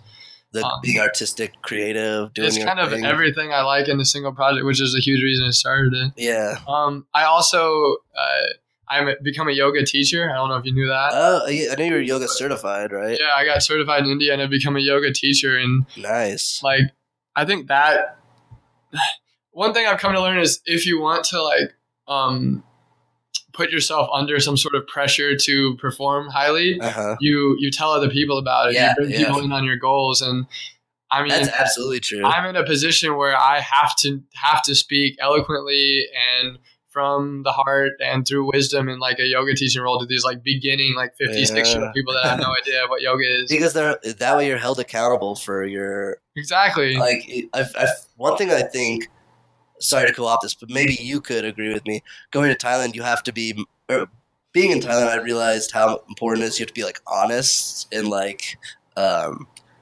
it's a lot easier to just get by in america by bullshitting. And in Yeah. thailand like you can't you have you can't bullshit because we like it's you don't speak the language with anybody. I mean you can maybe get away with it sometimes but you have to be way more authentic and like it, it- you don't have the same here we can fall back on certain cultural things to get out of situations where you're uncomfortable in but Mhm. there you have to realize what you're doing there's more i'm, I'm rambling at this point do you see yourself um, living more authentically or engaging with more authentic media here living your life in a more yeah, open yeah. way like that. So I guess I should just kind of list some of the media at this point. Yeah, let's see. I was in New York recently and I read this amazing short book called uh, Letters to a Young Poet. And it's, oh, uh, Rilke. yeah, you know that? Yeah, I know that. I read it. Yeah. That book was like, uh, it's He's become good. very close to me. Isn't he good? It's like he's so wise. He's like this German poet, Yeah. Maria Rainier Rilke. Maria Rilke. Rainier Maria Rilke. Letters to a Young Rilke. Poet. It's a super small book, but like I read it very slowly because it's just packed with this dense With wisdom. nuggets. Like Yeah. I don't know if he was was he writing to his nephew or maybe he was just writing to some poet out there. You know what I mean? That's like Exactly. a was like rhetorical a- device to get dispense artistic. No, it was an actual poet that was sending him um, his poetry and his writing, and then this like Rilke guy, um, I think he was still young, like early thirties or something, was giving this probably late teenager guy advice on how to conceptualize his poetry and what it means to be an artist in the world, Uh-huh. how to like stay true to like your deepest impulses and how to practice patience and like That's interesting. I love that stuff. Yeah, yeah. That was super good. I thought. I haven't read it for a while, but what is your biggest takeaway from it? Like if you could boil it down to one thing that you do every day from that. Ah, that. Um. he has this part about like it's about finding what you're deeply compelled to do and then letting Mhm. that live and breathe and take form regardless of like what you can see as like the end goal or whatever Yeah, that makes sense. um, and so he talks about like if you um, if you don't need to write then y- y- and that's okay you don't write but if you if you can't live without writing yeah. um, then you must write. Like you must write every day. You Yeah. must li- you write with like your most soulful passion. Yeah. Um, and so it's like finding like what you must do to to be happy, and then just maximizing that. And Yeah. That um, makes sense. That's I mean the, Not being beholden to like other standards of what like the good life is, because um, having a really good internal life. Um, he's all about like being content with your solitude. oh yeah. Is like a huge aspect of That was him. the first thing you brought up earlier when you said So you- like this type of media is super good when you're like very alone. Like in, I was in New York City, all my friends that I was visiting were working, and I was just exploring. city of eight million. You know I what I mean? no schedule. I was just exploring. I'd never been before. yeah. Like it was insane. I'm just reading this thing on every subway. And what? I gotta embrace like my inner solitude, and if I have an inner landscape of beauty, then the outside becomes beauty, and there's no such thing as poverty in my life. If, yeah. even if I'm living in shambles, if I am rich in the mind, then like things are amazing. That's awesome. It's Yeah. Like Rilke really preaches that stuff, which is like it really connected right to your like really connected to Right me. to. I was laying on like uh, Columbia University's campus, just in the you're middle. laying? I was in the middle of their field in the center Oh, in a field. Okay. It's like early evening, perfect weather. It's I was picturing the middle of a street or something. Like you're begging for coins or something. no, I was going to visit my uh, friend who uh, went to Columbia J School Nice. from Morocco. I was friends with her, and I was just at their campus, just laying there in the grass, and and like had just read this book, and I just was like, I need to call my friend Tommy, who's like studying PhD like religious studies stuff at Rice, Whoa. and I just had this super deep talk about like how to access like my purpose and like what that could look like and why I feel such a deep compulsion to like have an impact on other people's lives Right. like it's it's more like you're constantly asking why this and then you answer that and it's like well why that you're going back to like the most like core aspect of of things Yeah. Yeah. And so like i said before like my purpose is to like bring out the best potential in other people whatever Well, why do i feel that Yeah. and then like and what question is like proper to be asking myself is like how i should do that hmm what I should do to do that, or is it is there something that I'm missing that is making me need to do that or whatever? And Rilke, I think, kind of um, makes you like just trust that if this is some a deep compulsion that you have, you must run with that Yeah. and see where that goes because. Um, What else are you gonna do? You can't run from it. You're not living. Right. You can create this like, you know, secure based lifestyle where you like have a 401k and a salary and like you get yourself a house and you live like immediately like moderately Yeah. happy. Yeah. That's like what so much of society chooses to do. yeah. And Rilke is just like, no, embrace it. You're Yeah. you're an artist at your core. And Yeah. um But what if what if someone's like purpose, their ultimate desire is to do that? Yeah. Is to you know some people I'm sure. I think that's super cool also. Right. Like I think if I think you people must do that. Cer- some people have anxieties or whatever that I think having a nice steady job with a retirement plan makes them happier because of they're anxious for the future. They want to prepare, you know. Mhm. But you're saying for the people that don't feel the same way, they shouldn't have to do that. I mean, I think more and more like there are these influences in society that are pushing people who go to college or graduate from college to be more entrepreneurial in their Yeah. mindset. I mean, the, like the economy, the fact that millennials are in the economic situations that we are, has kind of forced us to do that stuff. Yeah, right? it's kind of an antiquated mindset on how work could be. Right, people right. like Tim Ferriss write about how you don't have to do this. Like Oh, you can yeah. live a choice based lifestyle to be free of that system of thought. Well, it's also interesting that it's not like so that kind of lifestyle has only popped up in the last what sixty years. I mean, think of before. I don't Oh, know the eighteen. Like, work has changed so I'm much over the. the trades. What do you mean? Just like The trades? I don't know how to make things. Oh yeah, yeah. Like I don't know how to take things apart. I'm not mechanically Oh, I can't do that either. I can cook kind of, but like not like But like ninety something percent of work uh, two hundred years ago was required making tables, making chairs. Like There weren't like telemarketers and like you know yeah, it's different. had different stuff. I, mean, like live in the internet a lot. Yeah, that's true.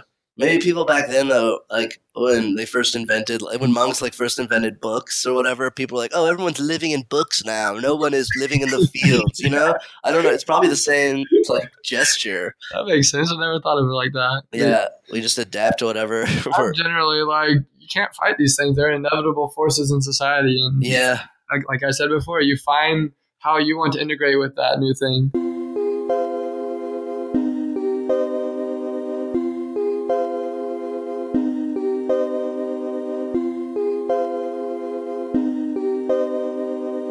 Who else have you read or listened to that have kind of affected your mindset?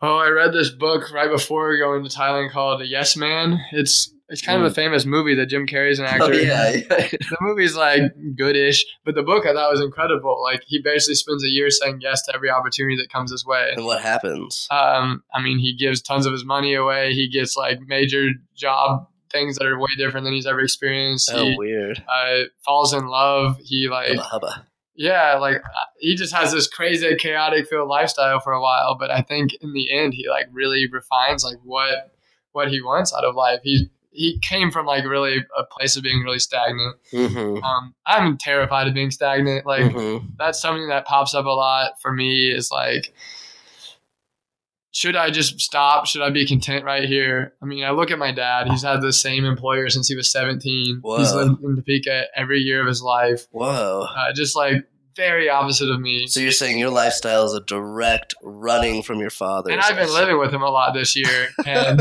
I'm like in all these projects. Like I'm writing a blog, I'm doing a podcast, I'm like planning a trip to New York. I'm like right, like taking the LSAT. I'm like substitute teaching. I'm applying for new teaching Mhm. positions. I'm like skyping my friends from Thailand and like reading books about designing your life. And my dad just like every day I wake up, every day I go and design the roads. Every day I come back and go to the gym. Then I eat dinner. Then I go to bed. And it's like super opposite of me. And Yeah.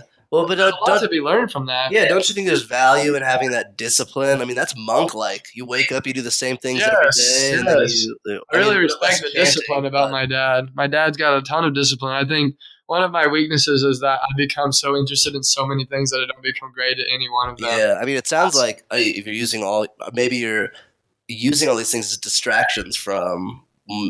I don't know. Uh, And that's why I think becoming quiet and reflective and Right. meditating and these things like constantly orient you towards what's right. there we go. I'm in a phase where I, I've had to try out a lot of things recently because I'm a person that's You've had to try a lot of things. Yeah. like you had a child recently, and I was like, "Ooh, Tanur, dish."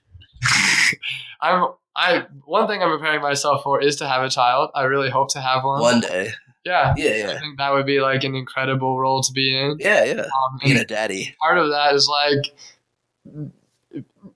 building my mind, building my heart capacity, building my like um yeah, it's something that's like an internal nature of me. Like I want to be living from that because that these are all the things that are going to be replicated hmm in some fashion or another in my my kid. Yeah, and Tanur Jr. yeah, it would actually be John Badgley the John sixth. Badgley. Wait, what? You don't know this?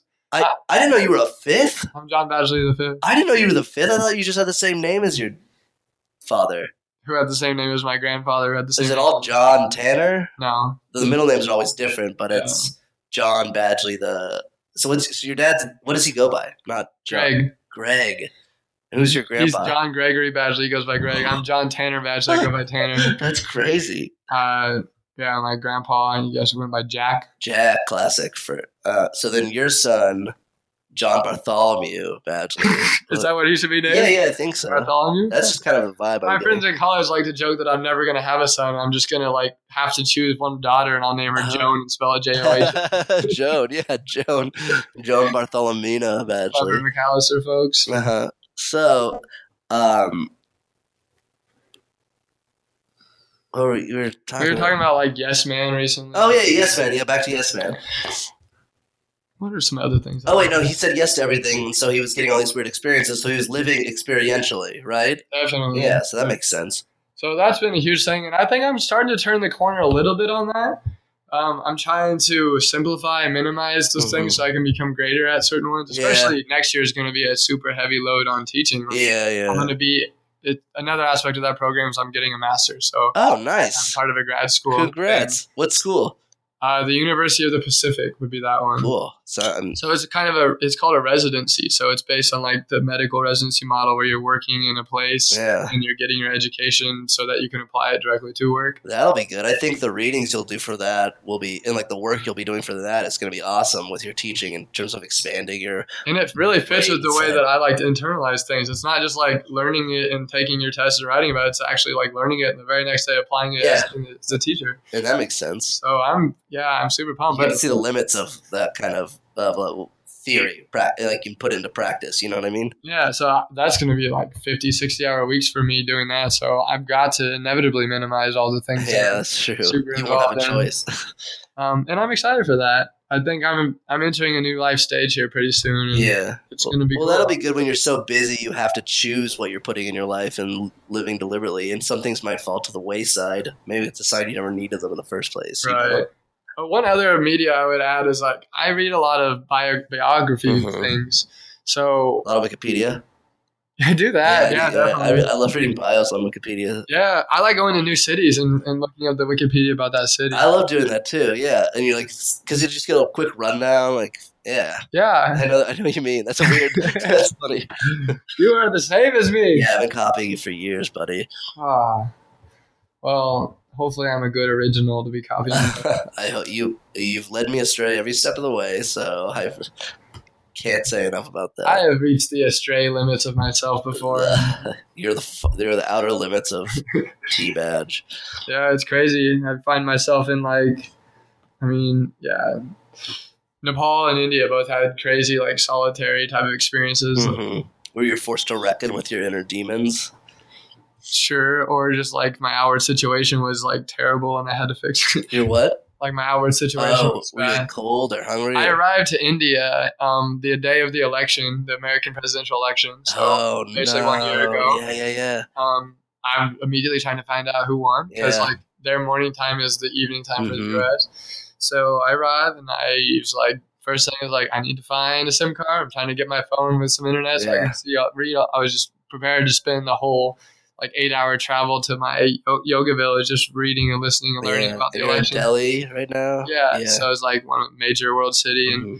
I find out that the prime minister canceled all their money that that, uh, That's that the day you you went. Yeah, Oh my god! Yeah, they got rid of the thousand dollar rupee or the thousand rupee note and the another one, five thousand rupee. I don't know yeah. what It was everything ATMs dispense and everything banks give out, and everything the- money exchanges give out. So I had no way to get money. Oh my! That's absurd. I didn't know you were there that day. Yeah. It was to cut. Um, I was talking to an Indian guy about it. It was to cut uh, black uh, market stuff, like Yeah. illicit money. That's wild. So that was a super big challenge. I couldn't make it out of the airport. Like I needed a dollar to get on like The the, metro, or whatever. metro, and I was like, I don't have a dollar's worth of money. Even like I have U.S. dollars. I'm no one will take that. No one takes credit cards. So I was just like, what do I do? And I just like yelled out like. I cannot leave the airport. What am I supposed to do? And some nice Indian man comes up. He's like, "Here is your like sixty rupees to get on this train." And then I start talking to this guy. This was like an exercise in like all of my life philosophy. you Yeah, know? yeah, yeah. It's like be really humbled by this position where you have no idea how Can't to do anything. Yeah. Um, and so like yeah, I arrived I can't figure out the election results, but like that's whatever. I'm gonna figure that out Mhm. eventually. I need money because I can't leave. I get on this train thing with this guy. He tells me that every ATM in the country is closed, every bank is closed, every money exchange is closed. And I saw that stuff at the airport. So I'm Yeah. like, I really don't know what my options are. Like at this point, I'm thinking it's likely that I'm gonna have to try to find like a four or five star hotel, pay like 100, 150 bucks a night, and just wait out this period and miss my first few days of yoga school. Uh huh. I was like, that is like maybe the maybe the worst that it can get. Yeah, sure. Like I'm not gonna let myself die out on the street for Right. like not having food. Like I'm Yeah. gonna go to a, a posh place that takes credit cards, but in India, just like Thailand, like almost No place. credit Yeah. cards. Um, yeah, so I get to this train station. I'm like, maybe the train station like can take my credit card. No, they don't, and Oh, they don't no. take any money or whatever. And so I and they direct me to all these different lines. They're like, we can't here, but over there, you check over there. Yeah. And I had to go like three places, waiting these like massive lines. Yeah. Oh, the lines are insane. Got a major taste of India right away. Yeah, yeah. And then I post up outside after about four hours of trying stuff and was like, I'm lost. I really have no idea what to do. I can't even afford a taxi anywhere. I can't afford water. You can't get a tuk tuk anywhere. No, I can't pay anyone in cash. Jeez. I'm just like, man, this is really bad situation. So what'd you do? My heart's starting to go pretty hard. And I'm sitting there and I'm just like, oh God, please. I like closed my eyes and like put my hands together and did this like very intentional prayer that like I, it's been a long time since I had done something yeah, like that. yeah, yeah. Like, You're in a desperate situation. I have no idea what to do. I am going to lean on like whatever signs you have to direct myself. Please help me to uh, be able to figure out this situation. And uh, yeah, this guy comes up to me and he's like, "I have a taxi for you." And I was like, "I can't pay you, dude." It's like the fifth guy or whatever Yeah. that's done this to me. And then he went a step further. He's like, "It doesn't matter. I have a taxi for you." And I was like, "Um, okay, but." Again, like the money's canceled. I'm a foreigner. I Yeah. can't pay you. yeah. Like I'm highly vulnerable. You Yeah, can take me yeah. for everything I'm worth. Yes, yes. Basically, I'm just shouting that right away. right, right, right. And so I'm just in this super defensive position, and this guy's Well, like, it makes you very defensive because so many people are trying to get you to. "Oh, you hear stuff. about all these Yeah, scams, things. the touts or whatever. Yeah, so I am the most vulnerable person to scams right now." exactly, exactly. Except they couldn't really get your money out because all the ATMs were. Anyway, Um, yeah. So I I just started asking this guy like, "What's in it for you if I can't have money or whatever?" He's like, "I can take you to my friend who will get you money." I was like, "What are you talking about?" He's like, "My friend can can take your credit card and get you money." And I was like, "Sounds sketchy to me. No way, dude." yeah, yeah, I wouldn't do that. And then he's like, "Seriously, man, you can believe me." And like he starts showing me like pictures of his family and stuff on his phone. That's a classic move. I know. And so I walk away from this guy several times, and then he like looks me deep in the eyes. He's like, "Nobody is solving your problem for you. I am the solution to your problem. Like, please just come with me. Like, I don't care if you pay me for this like ten minute ride to my friend, but I can get you to your your location. Like, the trains are you cannot do a train today. You cannot do an airplane there. You're gonna be spending a bunch of money at a fancy hotel or sleeping outside tonight. Like, at least try out my option." And I like looked him deep in the eye for like 10 to 15 seconds without talking. I was like, all right, I think you're a good guy. You better, I hope you're a good yeah, guy. no, I, know, I know this exact feeling. So I made this oh, like oh no! judgment, like from the same, it was from the same place I was praying from. It's Sure, like sure, sure. a very like true, like heart sort of space. And I was like, I feel. I feel love in this guy. I feel light in his eyes. Like, okay. I'm gonna trust this man. And he brings me to this basement of this new deli market. Yeah. I swipe my credit card and just pray like they don't just take You know, everything. type in like six thousand instead of six I like watch him all meticulously, and he does it all right. And he takes his like seven percent fee or whatever thing that sucks, but whatever. And I got paid in the rupees that all the local people are operating in because they can't just take everyone's money. There's a 30 day window Right, in right. which they could exchange at a Yes. bank. And so my guy agreed, like, if I give him the old money, he will have 30 days to exchange it, and he'll get me to my location. And I'll figure Okay. out my money situation when I'm there. Yeah. But once I'm there, I'm part of a yoga school, which I've already signed up for and Paid paid, for, yeah, so you're- have meals, and Yeah, have yeah. some staying. You just got to get there. And so we had a 10 hour taxi ride together. He took you. Yeah, You paid him. yeah, That's not too bad. How much? How much was it for? eighty dollars. That's not too bad. Yeah, What is that? four thousand rupees. I don't know, Yeah, yeah, I think something like that. I don't So know. it, like, uh, yeah, I mean, the train ticket was going to be ten. I Yeah. paid eighty instead, or like whatever. But it was like amazing. And for ten hours, I was just drilling it with questions about Indian society. Yeah, yeah, yeah. I became like super educated. in- Where's he from? Was he from Delhi? He was from uh, uh, ooh, U- oh, Uda. Uh, I know you're talking about Uday. it's Uday really close. It's east of Delhi. Uttar. Uttar Pradesh. Yeah, I think Something that. like- I don't Something know. like start Yeah. with a U and then a dash at the end. Nice. Um, so I mean that was like major experience, and also I found out that Donald Trump was the president. Oh, and uh, in the, the moment jeez. that I'm sitting there waiting for my money, they're doing all these calculations about how to do it. you see a, uh, there's a It's like TV. four guys chatting together, and the guy hands me his iPhone, just like slides in front of me to the home screen of Google. no. He's like, "See who your new who your new president is," and I'm just like, look at this. I was like, "Oh, I am so shocked." Yeah. Like What happened? everything was just turned upside down for me. I was like, "I have no money. That's insane." Donald Trump's the And president. Donald Trump's the president. That's insane. there was like no chance of him winning. How did he win? yeah, exactly. And yeah, I, I confirmed it several times. Like all these major news outlets are reporting this. I'm like, wow. And they're like, how do you feel? And I was like, Not good. terrible. I really don't want him to be our president, but also like I have no idea. Like yeah, everything that I had anticipated happening in my future, me coming to my yoga school, Hillary being the president, Oh, just yeah. gone. Yeah, you, everything you planned for is going to go awry. You just got to like- deal with it, right? But you survived. I'm sure that experience will it. like really stick with me for the rest of my life. Like whatever difficulty or struggle I'm going through, Oh, yeah. Like, fear I have, like at least it's not as bad as that. I was in a really a situation that was really tight, and like, yeah, figured it out. So that was pretty cool. Wow. That sounds like a super formative experience from the whole. I mean, oh, and then I had to wait in line like three days later. Once ATMs open, it was just like the whole city's in line. Oh, so I was yeah. like three and a half hours in line, just chilling with the cows. yeah, the cows. ATMs are running out of money in the middle of the wait. Oh, Uh, it's like a twenty dollar maximum withdrawal. So I was just like, I like lived extremely frugally, which is another like habit I think I have, like not like being really wise about everything you spend. So. I think we can see every value or habit, custom that you've developed over the last year demonstrated in that one story, right? Yeah. Being mindful, not giving up control. Um, I don't know, just being open minded to what the future can bring, right? Yeah. Dealing with setbacks like Donald Trump, like you know. Um, It was pretty fascinating for sure. It was uh, no way to not be present minded there. Yeah, exactly. Yeah, it's opposite of being passive about your reality. yeah. All right, so we've been talking for maybe for quite a while now. Um, I just have one final question in terms of to kind of wrap everything up.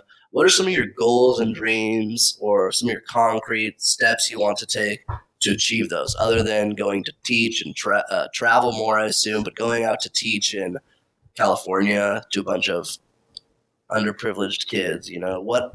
What else are some of your goals and dreams? I know we're talking. Most of this has been present minded, but it's not. It, it can be good to look to the future sometimes. right, right.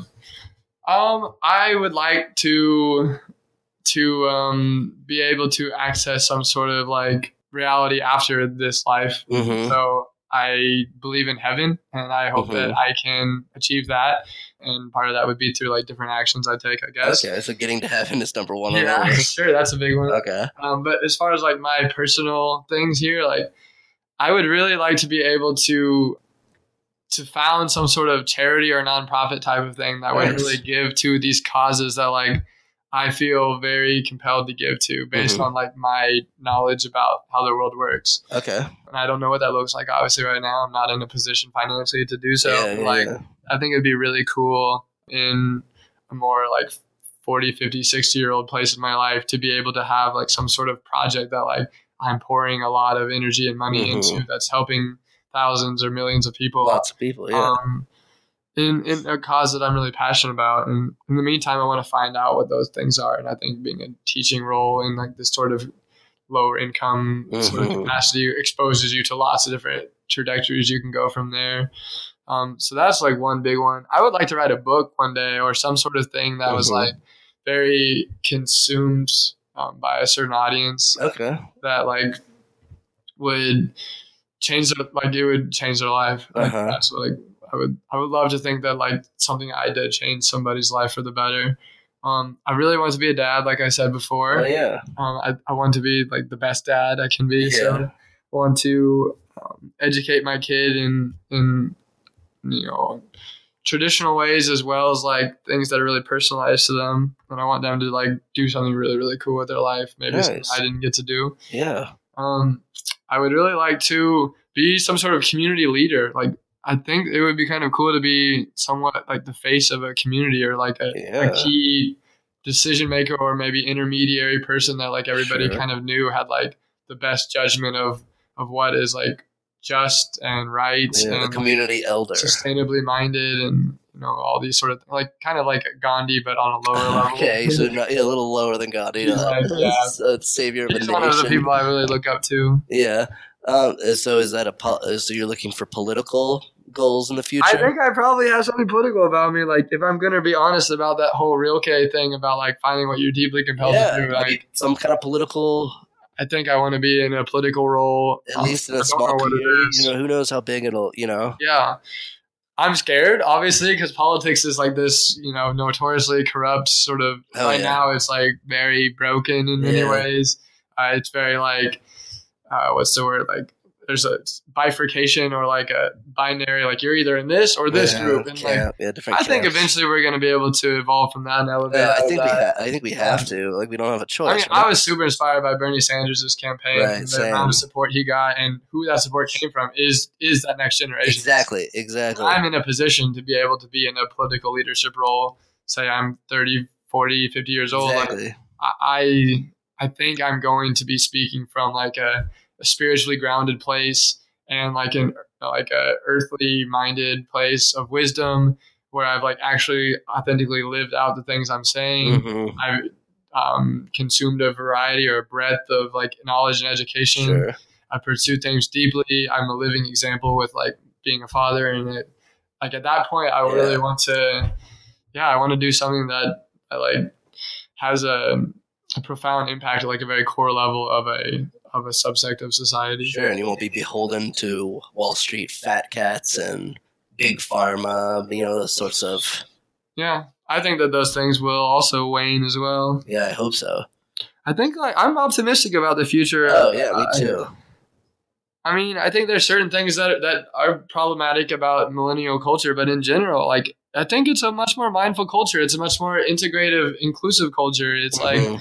forward looking. It's sustainably minded. It's like less self centered. It's about um, like championing diversity. right. Um, it's about like looking beyond superficial characteristics of us. Mhm. Um, so yeah, I mean, I'm optimistic about that sort of stuff. Yeah, and I think all your goals and dreams are right in line with that philosophy. You know, helping Yeah. others, bringing people together. I'm inspired by the amount of people that listen to podcasts our age. oh yeah, like it's crazy. Like, everyone loves. podcasts just don't exist for like my parents' age. No, But for us, like you're actually hearing these substantive interviews that like have like meaningful content to them. yeah. And Most people I know watch more podcasts than any other medium. Maybe TV, like Netflix, but other than that, like it just goes so much further than like headline news does, where they're just talking about the same like buzzworthy sort of yeah, Comments, whatever like, gets clicks and has like a judgmental outrage. tone to it all the time. Yeah, There's just no depth and it's not really focused on it's noise. It's not like it's distraction. It's it's like this thing that keeps tying us back into like this fear-based like mindset that we need to adopt to like some sort of societal standard that protects us from being our true selves or whatever. I don't want to hear I don't want to adhere to that and yeah, I think that other people are on board with that. So right now I, I'm probably a fairly like liberal type of person oh yeah, but I think liberal will be for America. We're super right as a country. Mhm.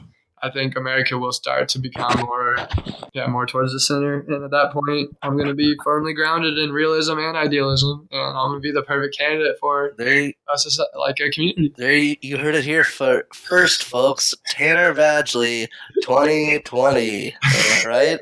That's probably too soon. president. Maybe 2030. 20, 2032? Yeah, okay, so that gives you, how, how long is that?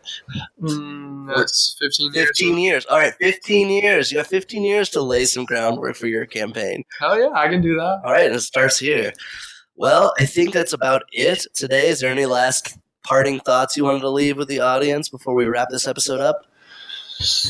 I think that after you listen to any of the episodes that I produce or this one, you should really be thoughtful about what it is that you can can go and do right away. So I would say um, I'm always super actionable after I consume high quality content. Oh yeah. Um, so I would say like get a note out. I use the notes app on my iPhone and my MacBook, or like just write a note, but like write down some initial thoughts you have, and then some actionable steps that you can take. Like I'm going to read this book. I'm going to Mhm. do this new habit, and try to think of a habit that can be taken out and substituted for a positive habit. Is something that Oh, I'm working on recently. That's good. Yeah. So be, you just kind of become aware of like how much time and energy gets filled by by low quality or junk sort of stuff, Mhm. and t- take that out and create a new new space for something beautiful and great to like um, fill that hole, and then you know your reality will be much more improved. Yeah, excellent. So you heard it here first, folks. Cut out your family members that are eating up your time and listen to this podcast instead. Do something mindful with your lives.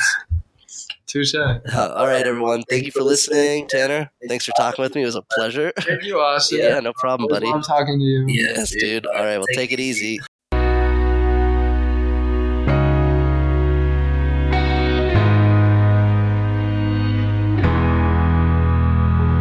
So, what actionable step are you going to take next? Do you have a lingering question or something you want help working through? Do you need support in doing what it's going to take to live your purpose? People of Purpose is here for you. Subscribe to the podcast and soak in the stories and words of our wonderful guests. Do you have any friends that might enjoy this episode or the podcast? Bring them on board as a podcast subscriber. If you want to actually see the guests behind the voices, as well as the purposeful people and communities I'm a part of around the world, follow the podcasting journey on Instagram at People of Purpose Podcast. You can connect with our purpose seeking community on Facebook at People of Purpose by liking and following our page. Know the minute each new episode is published, hear first about upcoming People of Purpose opportunities, and receive regular tidbits of inspiration and media I'm purposely perusing, pursuing, and pondering. It's simply a regular dose of goodness, intentionally filtered by me, to nourish your personal path of purpose. For the ultimate engagement, join our intentional group Purpose Seekers from the Facebook page. Join in longer form discussions, link up with accountability partners, and share in opportunities and challenges to better know and grow in your purpose. Send me a direct message on either Facebook or Instagram if you want to talk privately and receive personalized guidance on how to raise your sails and right your ship. Come forth with your biggest dreams and aspirations, and I will do my best to connect you with the necessary resources and mentors from my network to start your trek along your personal path of purpose. Cheers, and here's to becoming